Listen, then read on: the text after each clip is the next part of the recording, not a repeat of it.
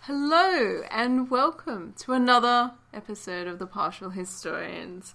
I am one of your fabulous and amazing hosts, Dr. Greenfield. And I'm rather worse for wear, Dr. Radness. Your pajamas look stunning. Why, thank you, thank you. I aim to please whenever I have house guests. I love it. I the just- purple. yeah, and I've left Very- the fancy earrings. It's very regal, on which is interesting given that we're dealing with the end of the regal too. period. or are we? I don't know, I feel like your pajamas might be signaling warning that we're reaching the end of this. yeah, I think I think I think we are. I think we are well and truly dealing with the end of the regal period. Finally. Finally. Yeah, We've exactly. been looking at the history of Rome from the founding of the city. Yes. And we're finally at some sort of critical point in the narrative. We're about to go from a period where we have virtually nothing but myths into a period where we have basically nothing at all. Wait for it, wait for it. You thought the stories were good here. Just wait till we get into the nothing zone Yeah. of what happens in the the next dark centuries. ages. Yeah. But before we get into the uh, Yes. cloud of obscurity, That's right. There are one or two important things that we need to clear up. so basically, when we left, Tarquinius was mad, bad, and dangerous to know. and also exiled Yes. from Rome. Exactly. Tarquinius Superbus, oh, you can't be a king while you're in exile. Yeah, it's actually quite amazing how long he not only rules but survives in exile, according to our accounts. hey, he just is the man who refuses to die. Exactly, yeah. So, in my version of things, which is Livy's version of things, um, basically Tarquinius has just found out that his grand cunning plan has not worked, that the conspiracy's failed, and that now the Senate are so mad at him for his deception that they've said, you know what, forget about your property. We were going to give it back and be nice, but just forget about it. They basically have a garage sale where all the prices are zero. yeah, exactly. Come and take whatever you like. Come down to Crazy Togas, where Uh, all the land is gone, gone, The gone. forum is full of stuff. We need the stuff gone, gone, gone. Exactly. Yeah. Yes. Yeah. Um, Tarquinius Superbus, uh, apparently not very happy. Not only is he in exile, but now he's lost all of his stuff to Yeah. the plebs. Now you see, if I were him, I must admit, I think I'd feel like giving up. Look, I'd always have a backup plan. Yeah. Um, His backup plan is interesting and unexpected in my in my eyes. really? Yeah, kind of. Prepare Um, to be surprised, Yeah. listeners. Prepare to be surprised. Yeah. So basically, he decides, okay, well, tricky's not going to work. Better call on war, and he goes around the cities of Etruria, uh, particularly the people of Veii. Interesting choice. Yeah, I mean, correct me if I'm wrong, Dr. G, but haven't we talked about war between these people in Rome before? Uh, quite substantially. Yeah, Yes. exactly, yeah. Uh, and also the Tarquinensians. I don't know if I pronounced that Well. correctly. But that makes more sense because at least they're That from the does. family ancestry. totally, yeah, that's the whole keep it in the family thing, I get that. But yeah, they. And yeah, basically, he goes, you know, says, look at what they've done to me. Oh my god, like I'm in exile and I'm poor. It's just the worst thing that you could possibly do. And Tarquinenses, I'm like your blood, man. Maybe you guys, you know, we could get together and we could take Rome down. Yeah, exactly. Now you see, I if I were the people of A, I'd say get lost. I don't know if you've noticed, but we hate you. yeah, exactly. No, that is not the way that they behave. No, they actually seem to feel sorry for him, according to Livy, and they're like, "Yeah, you know what? We're going to finally right all those wrongs. We're going to join you and seek revenge on Rome. Yeah." Yeah, I'm, I'm not sure what to make of this besides feeling like the sources at this point in time are entirely fabricated. Exactly. Yeah. I mean, again, Tarquinenses say, well, yes, you do share our name and our blood, and it seems like a fine thing for one of us to be king of Rome. So yes, we shall join you. That seems to make sense. That to does me. make sense Yeah, to me. Yeah. But I'm, you know, I'm not surprised that the people of Vey never become more substantial than this tiny blip in the history of Italy because frankly, they don't know how to play their politics. You're a doormat. if I was on Thirty Rock right now, I'd be saying deal breaker. Mm. It's just It's just so. Oh, Yeah. I mean, What were they where is thinking? Uh, the strength of character? I know. Anyway. So, so anyway, Tarquinius basically sets off and says, "Ahoy! I've got two armies behind me." And I love how re- how the translation of re- Livy puts this: to regain his kingdom and to chastise the Romans. Naughty, naughty Romans. Don't you think you can get away with exiling this lo- young fella? Get that No. purple out of storage. Yeah. Yeah, you know, it's interesting. And so, uh, yeah, so Tarquinius gets some forces together and he seems to be planning this while his ambassadors are still in Rome, trying to negotiate on his behalf, and the conspiracy thing is going down. Yeah, very and tricky, very tricky. yeah, the Romans hear about it and they're like, oh, and now the warfare is coming. I see, I see. Yeah. we should have known. And we should have known. And they mobilize. Yeah. Rightly so. Um, and they set themselves up near the Tyrrhenians, which is where the Tarquinenses uh, originate from. Right. Yeah.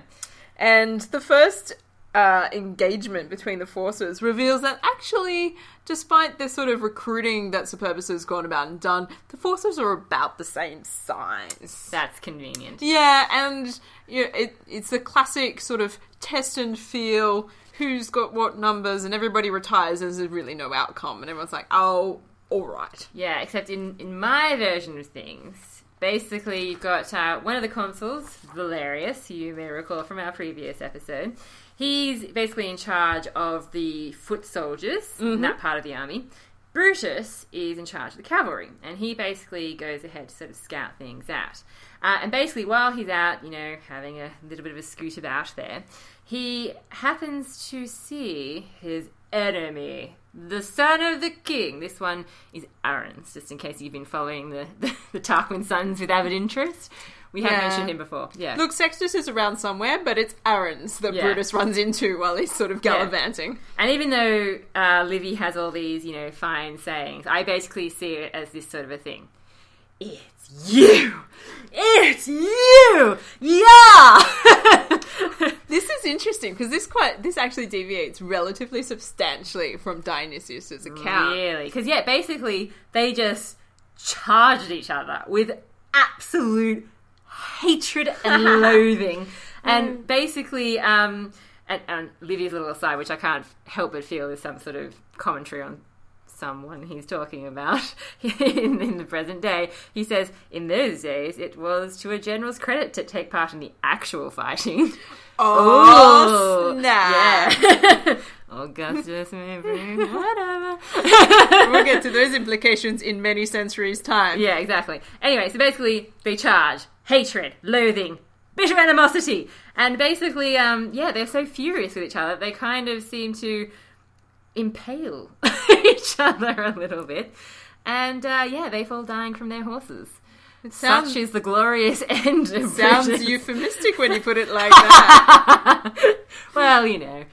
There's a Each- fine line between hatred and each stabbed the other. Both were wounded. Yeah. So, Uh, so where yeah. does that come in your narrative? Well, we have the first engagement, Right. according to Dionysius, of which the armies are just sort of test a feel and be Yeah. like, yes, we're all soldiers. Yeah. Retire for the evening. Very much equal. haha. Second engagement. yes. Valerius is in command of the right wing, so Right. he's opposite the population, the soldiers that come from Vey. Nah. And Easy pickings, I would Yeah. say. Easy Wow, pickings. you know. Yeah, exactly. and the left of the forces are taken by Brutus, Right. and he's opposite the Tarquinii, Uh-huh. who are under the command of the sons of Superbus. Of course so they both is, yeah. Sextus and Aaron's are there. right. Anyway, uh, Aaron's uh, they're lined up for battle. Mm. Aaron's is like a little bit, you know, cocky. Uh, he rides up Yeah. towards the Romans, close enough so that they all recognize who he is. Right, yeah. Hello. Hello. Royal family, that's right. Yeah, yeah, Brutus. Yeah, yeah, yeah. Look, look at this. Look at Mm. Look look, at at the the, ro- splendor. Look at the Yeah. splendor. Yes. see my regal aspect. Exactly. Um, but just out of range enough that nobody can do anything to him. Exactly. Yeah. And he basically away, run away. starts abusing Brutus. Uh, Uh, and I, I, I took the quote directly from the translation because I Nice. kind of loved it. Yeah. Called Brutus a wild beast, ah. one stained with the blood of his sons, Ooh. and reproaching him for cowardice and Ooh. cravenness, Ooh. and finally challenging him to decide the general quarry. Uh, or the general quarry, sorry, uh, the quarrel between them by fighting him in single combat. So he's like, "How about it? You're a coward. Uh, I think you've got the blood of your sons on your hands. Ouch. Um, That would be really harsh because this would You're- only have really just happened. you're completely uncivilized. Yeah. How about you take me down like a man Ooh. and come See, over here? I was actually imagining something which I thought was quite harsh, but it's nothing compared to that. I thought you were going to say like, "Hey Brutus, remember the days when you were stupid and we used to make fun?" of you?" No. No. I forgot about the fact that you could mock him with his son's death.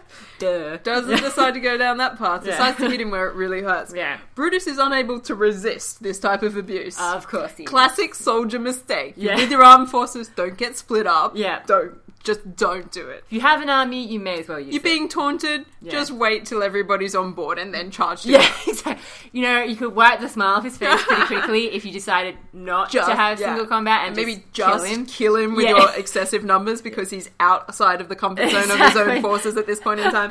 No. Brutus is incensed by this Mm. and charges at Aaron's and is like, I'll take you up on that. Yeah. Uh, they clash. They fatally wound each other. Right. Um, Dionysius does go into a whole bunch of description about this. One of them in the thigh, you know, and one here. In any case, both of them are fatally wounded. Yeah. They fall off their horses. They're Right. lying on the ground. Much like Um, in Livy, yeah. and everybody's like, on both sides is like, uh, we need to fight now.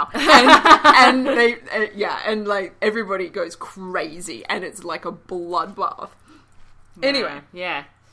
battle ensues. Okay, yes. Well, see, yeah, my, mine is so much less illustrious than that, really, because not only does Brutus get killed off, like, immediately in the first day of battle, but basically Livy kind of says, well, they were kind of equal, and, you know, those people from Veii, they were used to being beaten. Oh, So ouch. They were quickly dispatched. Um, it's only really the other guys that put up any sort of fight, the uh, Tarquinianses. Um, and basically, it was kind of even Stevens at the end of the day. Um, and yet, in spite of this, for some reason, during the night, they just panic. Oh, no, Yeah. no, I've got some good info on this. Okay, okay, Yeah. right, yeah, okay. Trust our Greek source material here. Do you have a prodigy? Because I'm kind of feeling Uh. Oh, yeah, Yeah. I'm feeling it. Good, I'm, good. I've highlighted it in my Yeah. special religious colour. yeah, th- yeah. Well, Livy does go into that, but so yeah, yeah. Anyway, Well, we have continue, this yeah. moment where, um, yeah, the battle does appear to be relatively even. Right. Uh, Valerius's forces are victorious over the soldiers from Vey. Not a Right. problem. Chases them to their camp. Yeah. Uh, litters the ground with bodies, apparently, as Of course, you do. of course. Um, the Tyrrhenians, so those under the command of Titus and Sextus Tarquinius, so the Yeah. other two sons, Yeah. aside from Aaron's, who's Yeah. now dead. yeah, um, finally. they force the Romans to flee in the end. They Right. pursue the Romans to their camp. Okay. Unfortunately, yeah. the Roman camp is chock full of veterans.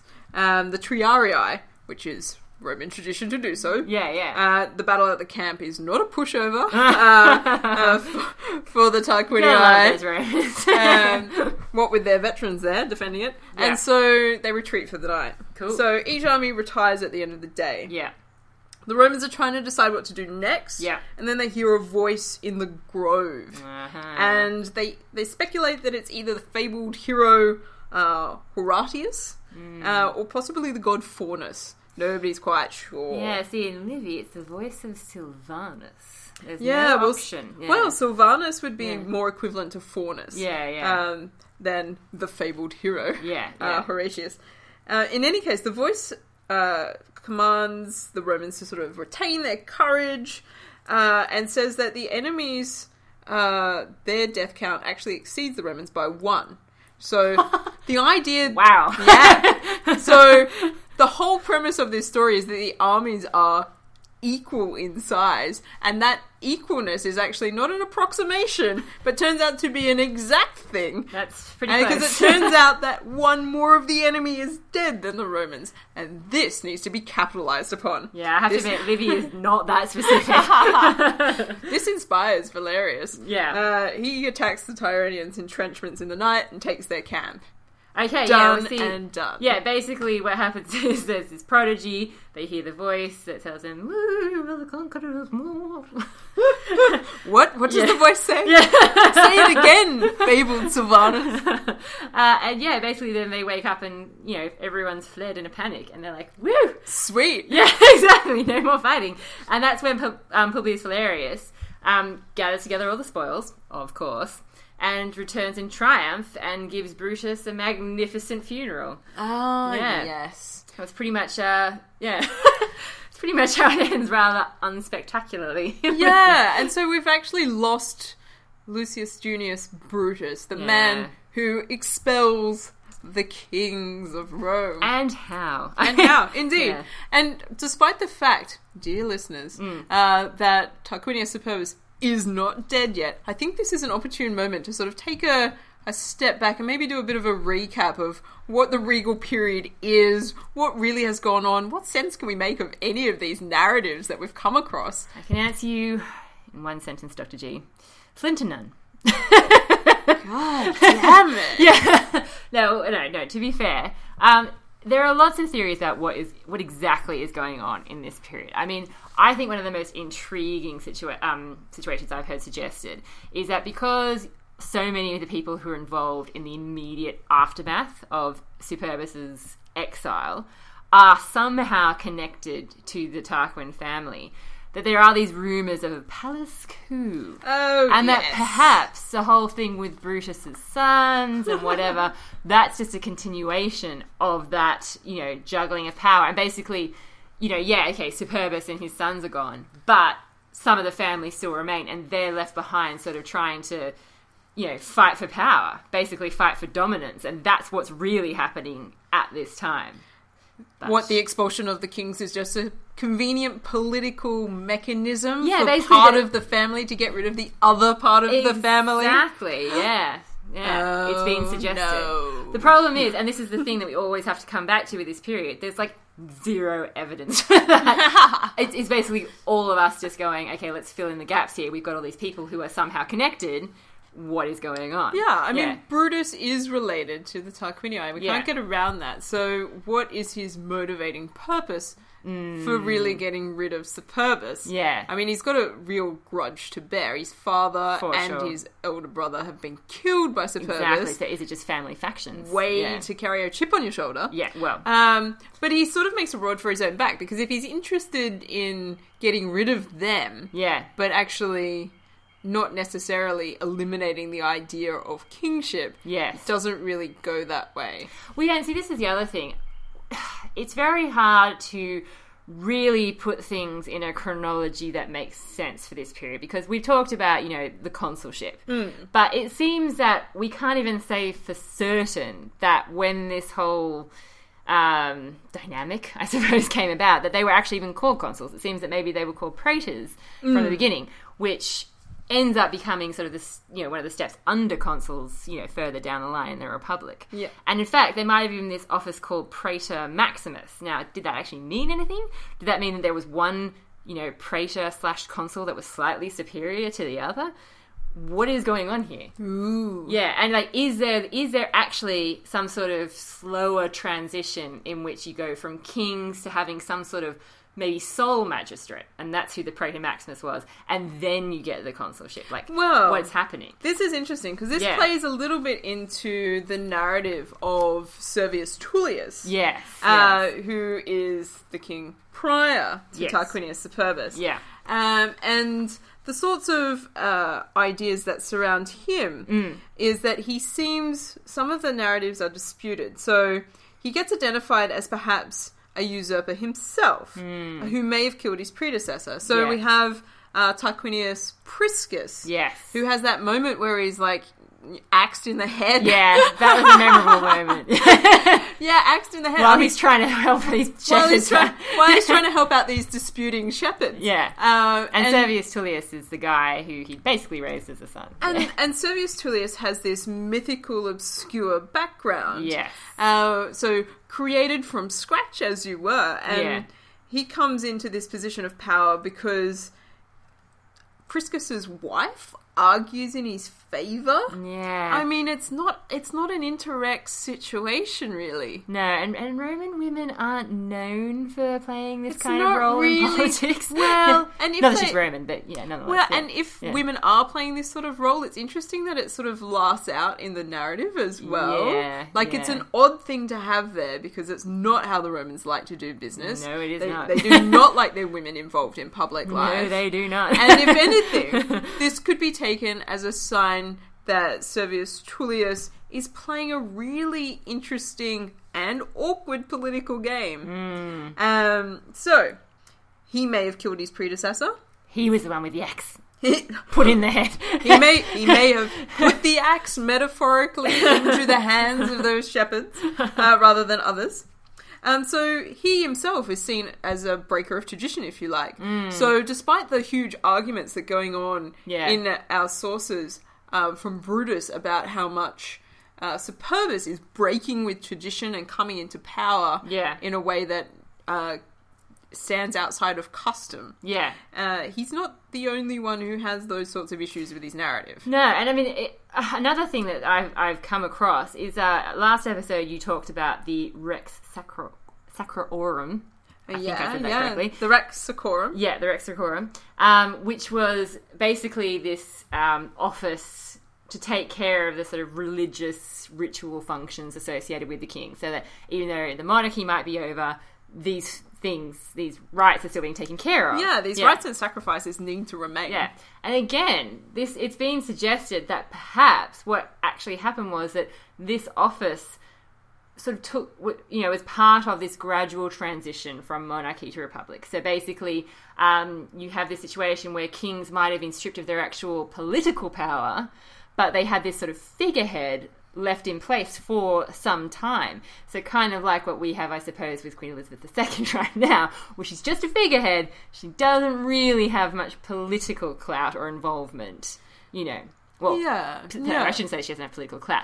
She doesn't have. She, she doesn't She have doesn't that- really get actively whatever involved. government. I don't think so. But yeah, yeah, exactly. That they're not actively involved, and that perhaps this is where that idea sort of comes from, maybe. But again, where is the evidence for this? Yeah, it's, just hard to know speculation. where the divisions really lie. Yeah, exactly. Um, and of course, you do also have this. Um, I mean, Rome, as you shall see most memorably in a couple hundred years, Rome does also have this office of dictator. Mm. Yes. Yeah, someone who's supposed to come into sole power in times of emergency, um, you know, preferably only for six months, you know. don't- Help! Help! It's emergency. yeah, exactly. Um, you know, is this something that dates back to this period? Like another sort of sole power type thing? It feels Yeah. like my my feeling is like probably no. Yeah. because you've got this situation where the kings basically are doing that anyway, so you don't really need a role for that. Yeah, yeah, Uh, true. and going from my pragmatic perspective, Yeah. uh, where things are only really created when a need is revealed that Yes. something isn't working properly. Yeah, that's what the dictator is. Yeah, it's when the it's when the consulship starts to break down as a mechanism for taking care of an emergency that it makes sense to be like, maybe we should have a limited time offer on a sole person in charge. yeah, exactly. Yeah, and and basically, uh, I mean, you you'll find that even though. Even though I think it is fairly well accepted, because the sources are more or less in agreement that this this change happened um, before 500 BC, um, you will actually find people who will argue that this whole shift actually took place, you know, as late as sort of 450. Yeah, well, our sources are writing much later, far later uh, than the time period they're talking about. And Yeah. even when we start to get the fragmentary source material um, that forms the basis of what they're using, Yeah. that doesn't even come into play until like the fourth and third centuries. Yeah. So we're about to enter into our really like fragmented dark It's really zone crazy. of Yeah. of materials. Um, should be good for narrative, and and it's hard to know exactly how much access the historians that we do have had to those sources. Yeah, I mean, So- yeah, definitely. They, they certainly, as you, as you guys have seen, they they do indicate, you know, from time to time, like with Brutus' sons. I mean, that whole conspiracy there, that seems like a kind of a big deal to me. And yet, the only names that they have for certain are these people that are involved with Brutus's family. Like, Yeah, you know, it'd be yeah. really interesting to know who the other people were who were involved. in and there that. presumably are others. Um, I guess the thing to take away from this that is that Romans are going through a process of defining their own identity through writing history. Mm. yeah, um, whether that be through somebody like Livy, who is clearly Roman, or somebody like Dionysius of Halicarnassus, who takes an interest in Roman history and wants to relay it to the Greeks. Mm. Yeah. Um, they're filtering their ideas through the way in which Romans want to read their own past. yeah, and and they kind want to of- have clear lines. Yeah. They they want to make it really clear that there's a reason why they don't have kings. Yes. And they've got to establish a narrative for that. Oh boy, is there! I mean, you know, let's face it. By the time Livy's writing, I mean, this is post Caesar's, you know, little little spree with dictatorship and stabby stabby incidents. Yeah, there is a real need to reinforce why these things shouldn't happen. Yeah, and it, I mean, to be honest, it seems kind of odd that it's under, you know, someone who's arguably the first emperor, you know, or princeps, if you want to be technical, of Rome. I do. that I Livy's- want to be Yeah, technical. that Livy is writing under Augustus, you know, the successor of Julius Caesar, the man who sort of brings back, you know, the sole male rule. thing. Yeah, we can't dis- divorce these sources and from their own context in Yeah. which they're writing, and they're writing in the last century of the Republic Yeah. and the transition into the Principate, and that makes it very hard to be able to assess the worth of any of the stories Yeah. that they're telling us because they're very much coloured. One by their own ideas about what this history means, and for the Romans in the time that they're writing. Yes. Um, but also, there's like the cultural aspect as well. Like Hmm. Dionysius of Halicarnassus really paints Superbus as a Greek tyrant, Yes, yeah. and the whole framing device in the way that characters are represented plays nicely into the philosophies of the time period as well. Yeah. Um, Dionysius is not the only one making an argument for the value of expediency versus the value of what is just. Hmm. Um, these are the sort of concepts that are coming into play in Cicero's writings as Yes, well. Yeah. Um, so there are a lot of discussions going on about what are the right sorts of behaviors. How can we ma- establish the grounds for behavior? And you've got to think it's also it's also kind of um, explaining how their world is the way it is. You Yeah. Know? I mean, as we've looked at, um, And when you don't have the internet, yeah, exactly, yeah, or many you know books, Books. and stuff, yeah, you know. books and stuff, Just like you just got scrolls and it's just annoying. or you talk to people who know stories that Yeah. people told them, but people who also told stories. exactly, yeah.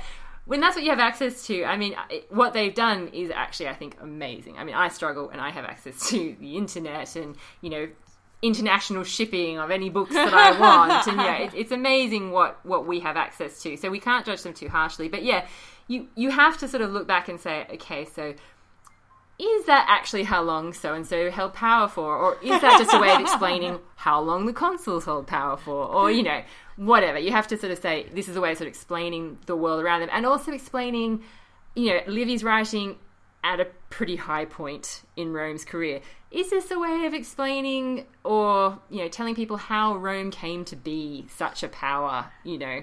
Yeah, I mean, it, it's certainly a self confirming narrative. Yes. Like, how did Rome come to be the power that it is? Yes. Um, I believe and therefore I am. Yeah, they had a lots of wars. Yeah. you know, um, and over and over again. Apparently, because yeah, Rome, you know, Rome is still, even though yes, we're at the you know the birth of the republic or whatever, Rome is still nowhere near the predominant power. no, Yeah. and I think that's what's interesting about these narratives as well is they actually acknowledge that Yes. quite well. Yeah, Um, but considering how much ass they seem to kick, particularly in like Livy's version of things, you would kind of feel like they've made some headway. And I- sometimes I wonder, you know, how much headway have they actually no, made? no. Is it more just that they've managed to, you know, keep the wolf from the door and keep their own And You it's know. also like a, a handbook for what not to do when Yes. you're in power as Yeah. well. A lot of this is covert advice. You would you would Totally, imagine. Yeah. Um, moral messages, people. Moral messages. Please read this and don't be a tyrant. yeah. Uh, have you considered? no rapey, rapey, and no purgy, purgy of the Senate. Maybe don't slaughter your own sons. yeah. Um, and use slaves for your building constructions. God damn it. Don't race good Roman citizens on building works. exactly. Yeah. Yeah. So I guess uh, I hope that helps. Maybe. Uh, sum up a little bit the fact that we don't really know anything. As, yeah, as much detail as we've provided you since the founding of the city. Yeah. Uh, actually, we know very little at all. Yeah, uh, I guess the I for me, Doctor G, I'm going to sum up my my key message here. Oh, please do. Yeah, okay. I think the thing to take away from these histories, um, apart from the great stories and the myths and that sort of thing, is that you have to think of these sorts of histories. I think as revealing almost more about the period that they're written in than the period they're writing about. Well, yes. Um, I will agree with that to a certain extent. I mean, the Romans do obviously have a history. Yeah, yeah. How much of that yeah. history is what's in our sources? Yeah. I think is totally up for dispute. Yeah. And we get to the point where some of these figures, like anchors, markers, and Mm. things like this, when just nobody even's sure that they actually live. Yeah. I, Um, but myths are still important, though. They still. Oh, yeah, yeah, And the idea that you might have somebody uh, be a king and to dedicate buildings and to have Yeah. those that physical evidence present, and that being not enough to establish your historicity as a person, um, is incredible. Uh, and yet, that's the sort of thing that we face with this regal period Yeah. in in Rome's history, and partly to do with the survival of records. The the continuation of the writing isn't there, so we Yeah. don't have, from our perspective, the preservation of evidence is such that we just don't have that certainty. Yeah, and one of the one of the um, accounts that I've read by a modern historian, I think, has a good message to sort of take away in that okay, yes, there are all these possibilities which are plausible given the evidence that we have, but essentially it still all comes down to just guesswork. And the fact is that This is why I love history. yeah, exactly. And the fact is that, you know, sitting where we are right now, what right do we have to be super critical and, and judgmental about these sources? Because presumably, okay, yeah, they might be writing a couple of hundred years after the event, and yes, the stories might sound quite mythical, but surely they know more about it than we do. Well, perhaps. I mean, part of this is to do with the way that we frame how we think about history. Yeah. And what is it? And history operates by and large from the idea that that on some level there is an objective actual past that happened. Unless you're a postmodernist, well, in which case there's nothing. danger. Just historians. Danger. Yeah. I flirted with postmodernism, and it really doesn't help with history, um, or at least not the sort of history that we do. No. Um, but that there is like some sort of finite actual reality that occurred. There is a Yeah. real past. Yes. Um, and the That hopefully question. is reachable. yeah, and then the, and then the question becomes, well, how how can we judge the accuracy of the representations of that past? Yeah. So we're always holding the sources up to a standard which we really actually can't get to. No, especially since Um, considering that, you know, particularly Rome itself, it's still a living, breathing city, you know, and how how can we possibly, you know, if we want to marry up the historical records with the archaeological records, it, it's very tricky. It is. You know. And when it comes down to it, even if there is, let's say, an objective actual past that Yeah. did occur, Yeah. um, any person's perspective on that past is going to be different anyway. True. Uh, No so- one e- eats a piece of cake the same way. Wise words, Dr. Adnos Wise. I bow before you. Oh, thank you. Yes, you and Dad. Stun you with my brilliance. I feel like that sums it up nicely. and before you have your cake and eat it too, perhaps perhaps we'll, we'll end right there. Um, Fair enough. And come back next time to consider what's going on in the in the post or the the very sort of last sputterings of what might be a Yes, regal we've, period. we've saved some good myths for next time, in case you were wondering. Indeed. And if you enjoyed this episode, we would really appreciate it if you shared our page on Facebook, tweeted us on Twitter, or wrote a review on iTunes. Oh yes, we're in so many places these days. We are so sickening. modern. Bye. Farewell. Thank you.